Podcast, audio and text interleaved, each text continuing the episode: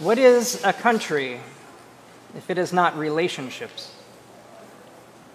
Relationships to history, to land, to ideals, to laws and a system of government, and most importantly, to one another.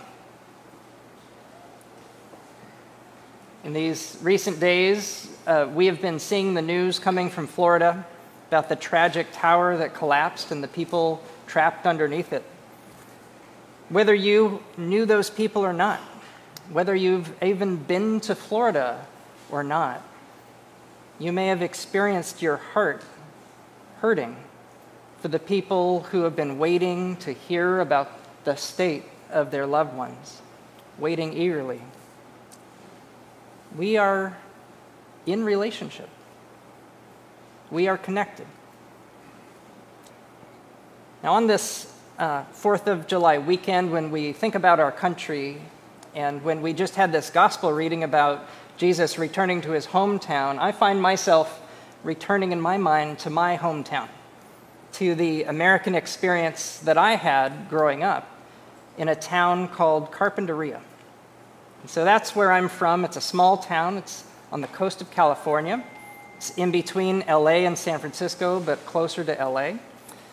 And Carpinteria is, is a place that um, we had a sense while growing up there that we weren't the first people to be there. In fact, the name Carpinteria was given to the town by the Spaniards. They had sailed along the coast and they saw the Chumash people who were there using the tar that oozes out of the sand naturally at one of the beaches to caulk their canoes and make them seaworthy. And they said, Oh, a little carpenter shop. And that's where the name came from. And, and tragically, the Chumash people um, were not able to handle the European diseases that the Spaniards brought. Also, the living conditions that changed as their world was turned upside down with the arrival of the Spaniards. And today, there's not a single full blooded Chumash person alive.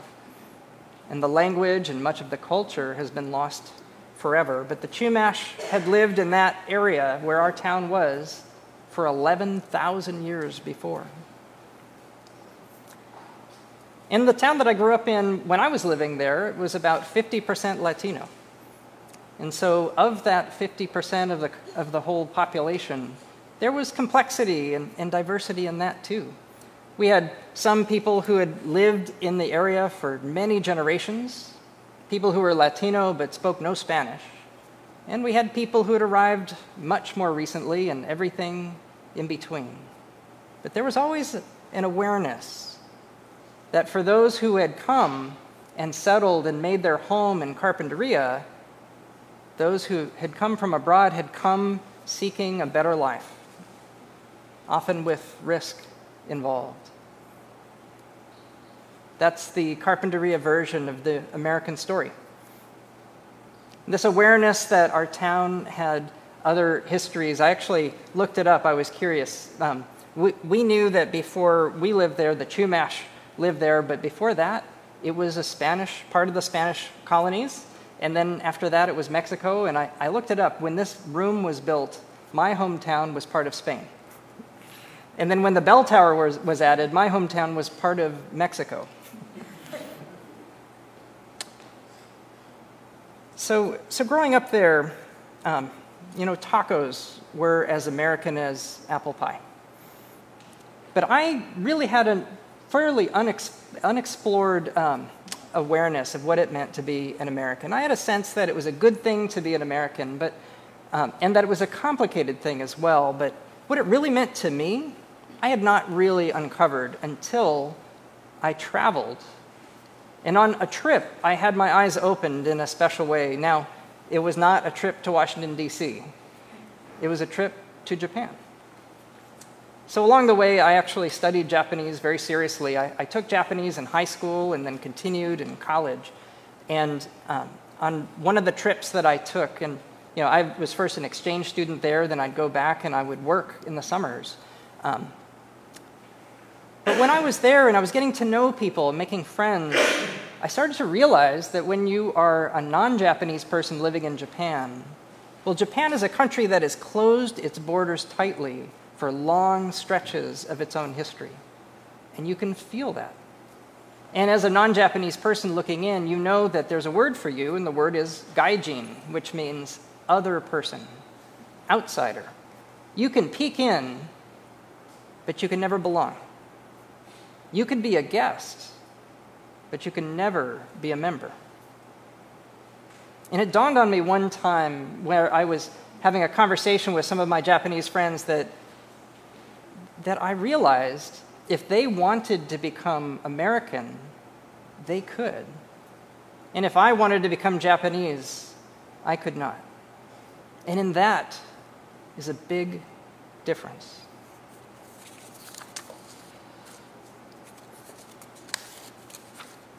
A little anecdote that illustrates that. One time there was a newscaster on television, and uh, the people I was with pointed to her and they said, You know, actually, she's not Japanese.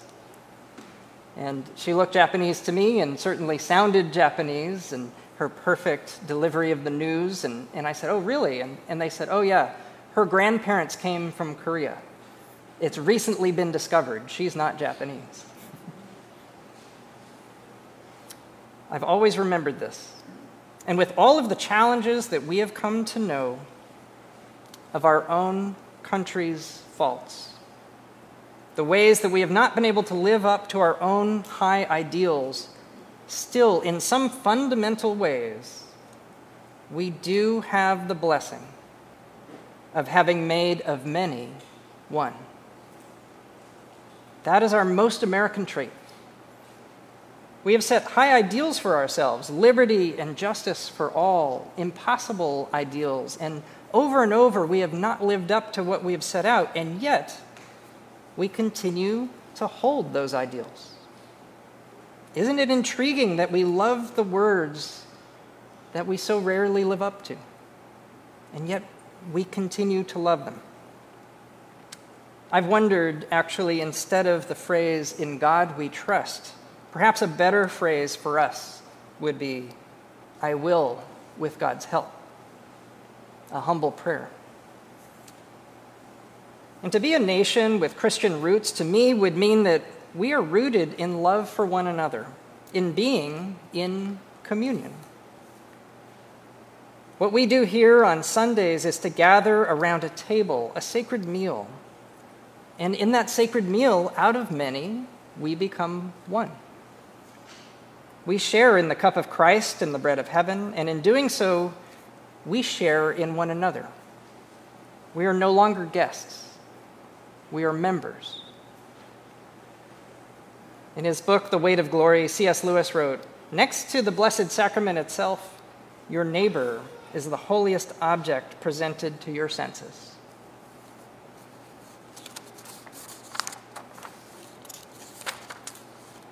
So, Paul, in, in that incredible second letter to the Corinthians that we heard today, he tells about this person that he knew.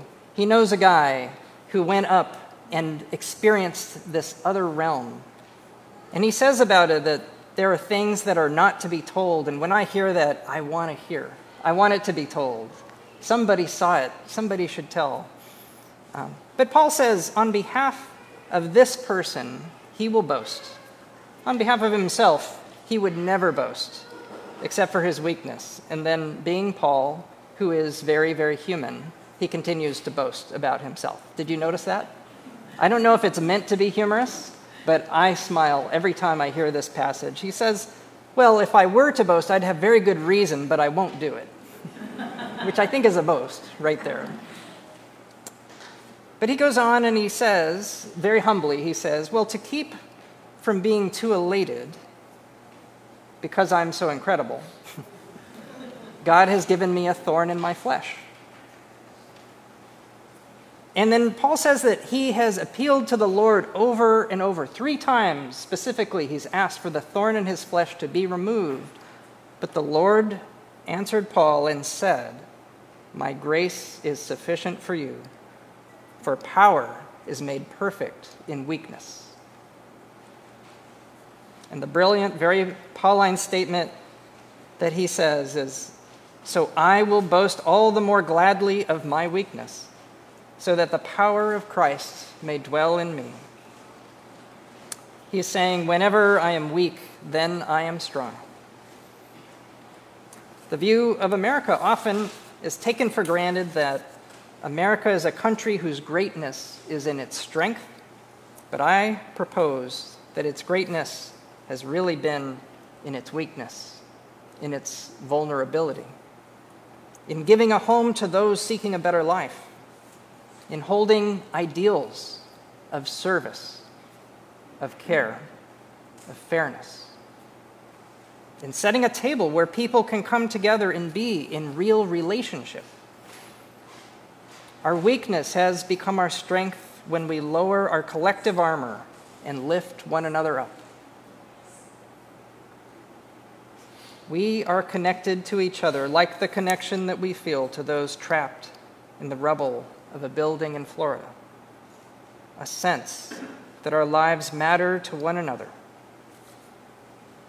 and this makes life harder. This is a thorn, perhaps, but it is a good thorn. It is something that makes us as a people more holy, a weakness that makes us stronger. Amen.